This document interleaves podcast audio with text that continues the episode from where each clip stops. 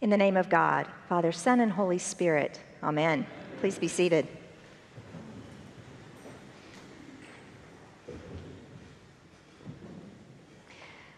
The thing that David had done displeased the Lord. What thing? Well, to answer that, we need to start with last week's story. King David has secured his power and his leadership. He has united the tribes of Israel into one kingdom. He has subdued most of the nations around him. He's now confident enough to delegate the leadership of the army to one of his generals. And so he remains in Jerusalem, enjoying the privilege of his power by staying home while his army goes out to war. Late one afternoon, as he stands on his palace roof, watching the sunset on the building and lands over which he is the undisputed master, he sees her bathing, and she is beautiful. He sends someone to find out who she is, and they report that she is the wife of Uriah the Hittite, who is off fighting David's war. David doesn't skip a beat. Get her for me, he orders, and they do. Bathsheba is brought to David. He spends a little time with her, and then he sends her home, probably forgetting all about her. That is, until she sends word that she is pregnant. It's the first indication that David's control over things is not as absolute as he thought. So he does what every political leader does when a scandal threatens their power he organizes a cover up. Thinking quickly, he summons Uriah home from the front, gets an update from him, and then sends him home to his wife. But Uriah shows far more faithfulness and virtue than David. He refuses to indulge in the comfort of his wife while his comrades are on the battlefield fighting for the God of Israel. David tries getting Uriah drunk, but even then, his commitment holds. Given Uriah's stubborn righteousness, David decides he has only one card left to play. He sends a sealed message to his general, delivered by Uriah's own hand, ordering that Uriah be killed in combat. When he's later told of the death of Uriah, as well as other men, David's response is Do not let this thing trouble you. These things happen. After Bathsheba finishes her time of mourning, David marries her. She has their child, and David believes that he has gotten away with all of it. But the thing that David had done displeased the Lord. Oops. It appears that David forgot that there was one with greater power and territory than he. This thing might not have troubled David, but it troubled God. God has seen it all, and he is not happy. He sends his prophet Nathan to confront David. But this isn't Nathan's first prophetic rodeo. He knows that David, if threatened, could order Nathan's death, death as easily as he had ordered Uriah's.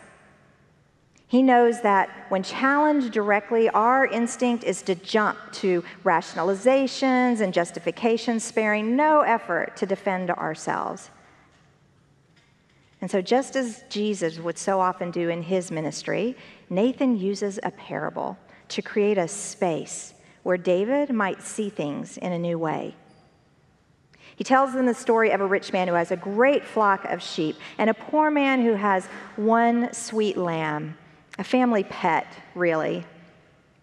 When a traveler came to the rich man, he didn't want to use one of his flock to feed the visitor, so he took the poor man's only lamb, killed it, and fed it to his guest. Hearing this story, David is outraged by the injustice of it. And like a man accustomed to pronouncing judgment, he says, This man should die. And Nathan looks him in the eye and says, You are the man. And then Nathan begins speaking for God. I gave you everything. I made you king over all of Israel and Judah, and if that had been too little, I would have given you more. Why have you despised the word of the Lord and done what is evil in my sight? You killed Uriah by the sword of the Ammonites, and you have taken his wife for yourself. Know now that I will raise up trouble in your house, and the sword will never depart from it. I will take your wives and give them to your neighbor and though you did this thing in secret, I'm going to do it where everyone can see. David hears Nathan read off this litany of evil acts and the serious consequences they will bring, and his response is, I have sinned against the Lord.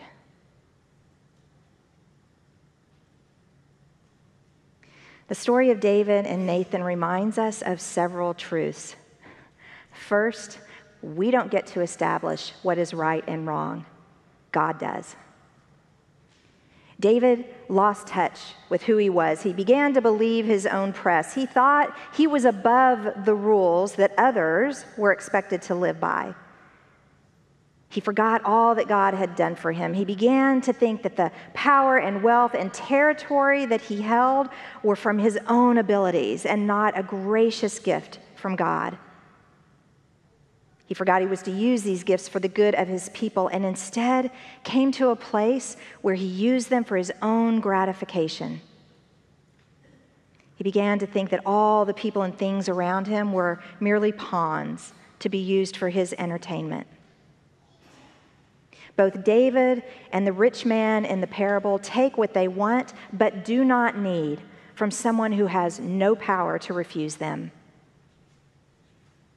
David was anointed to be the shepherd of Israel, but he has become a predator among the sheep. In this confrontation, David now sees how far he has strayed from God.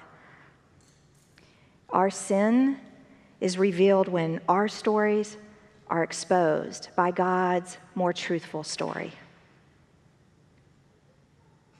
Second, we are reminded that we all need Nathans.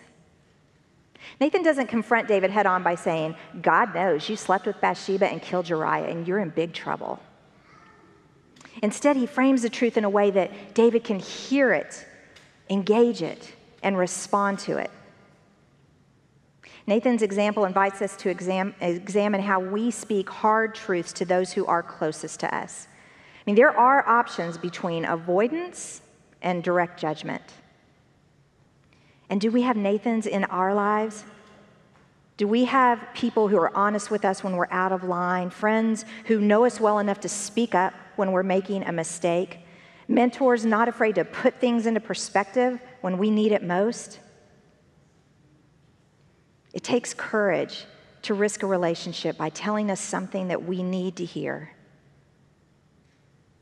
Nathan's remind us that our sins are still there, even when we pretend they're not.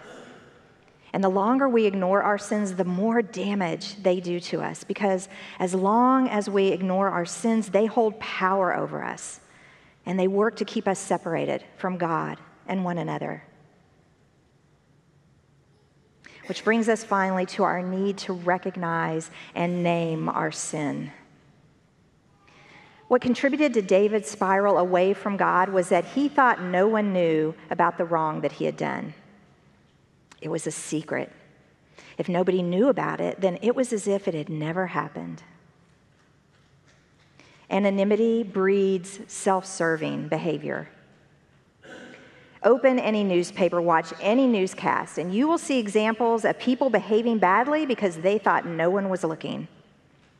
Whether it is trolling and cyberbullying, or using elected office for personal gain, or trying to pick up minors online, or using power and position to harass those whose livelihood is held in your hands. There is no end to the trouble people get into if they don't think they'll get caught but we are always before God. Even when our actions are hidden from others, they are never hidden from God. Know, we tell ourselves that we're good people. God has much bigger sin fish to fry than us. But we are sinners. And so we must regularly hold up our lives to God's desire for our lives and challenge ourselves to see where we've fallen short. It's why we have a confession of sin in the worship service each week. It reminds us of our regular need for grace and forgiveness.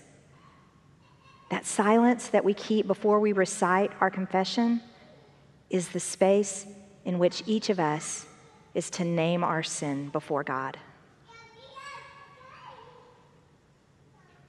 I have sinned against the Lord. There are no denials, no lies, no tortured half truths, no justifications, no show of indignation. To his credit, David does not turn away from the troubling truth about himself. He has the courage to say, Yes, I am the man. David will still deal with the consequences of his sin, and they are serious.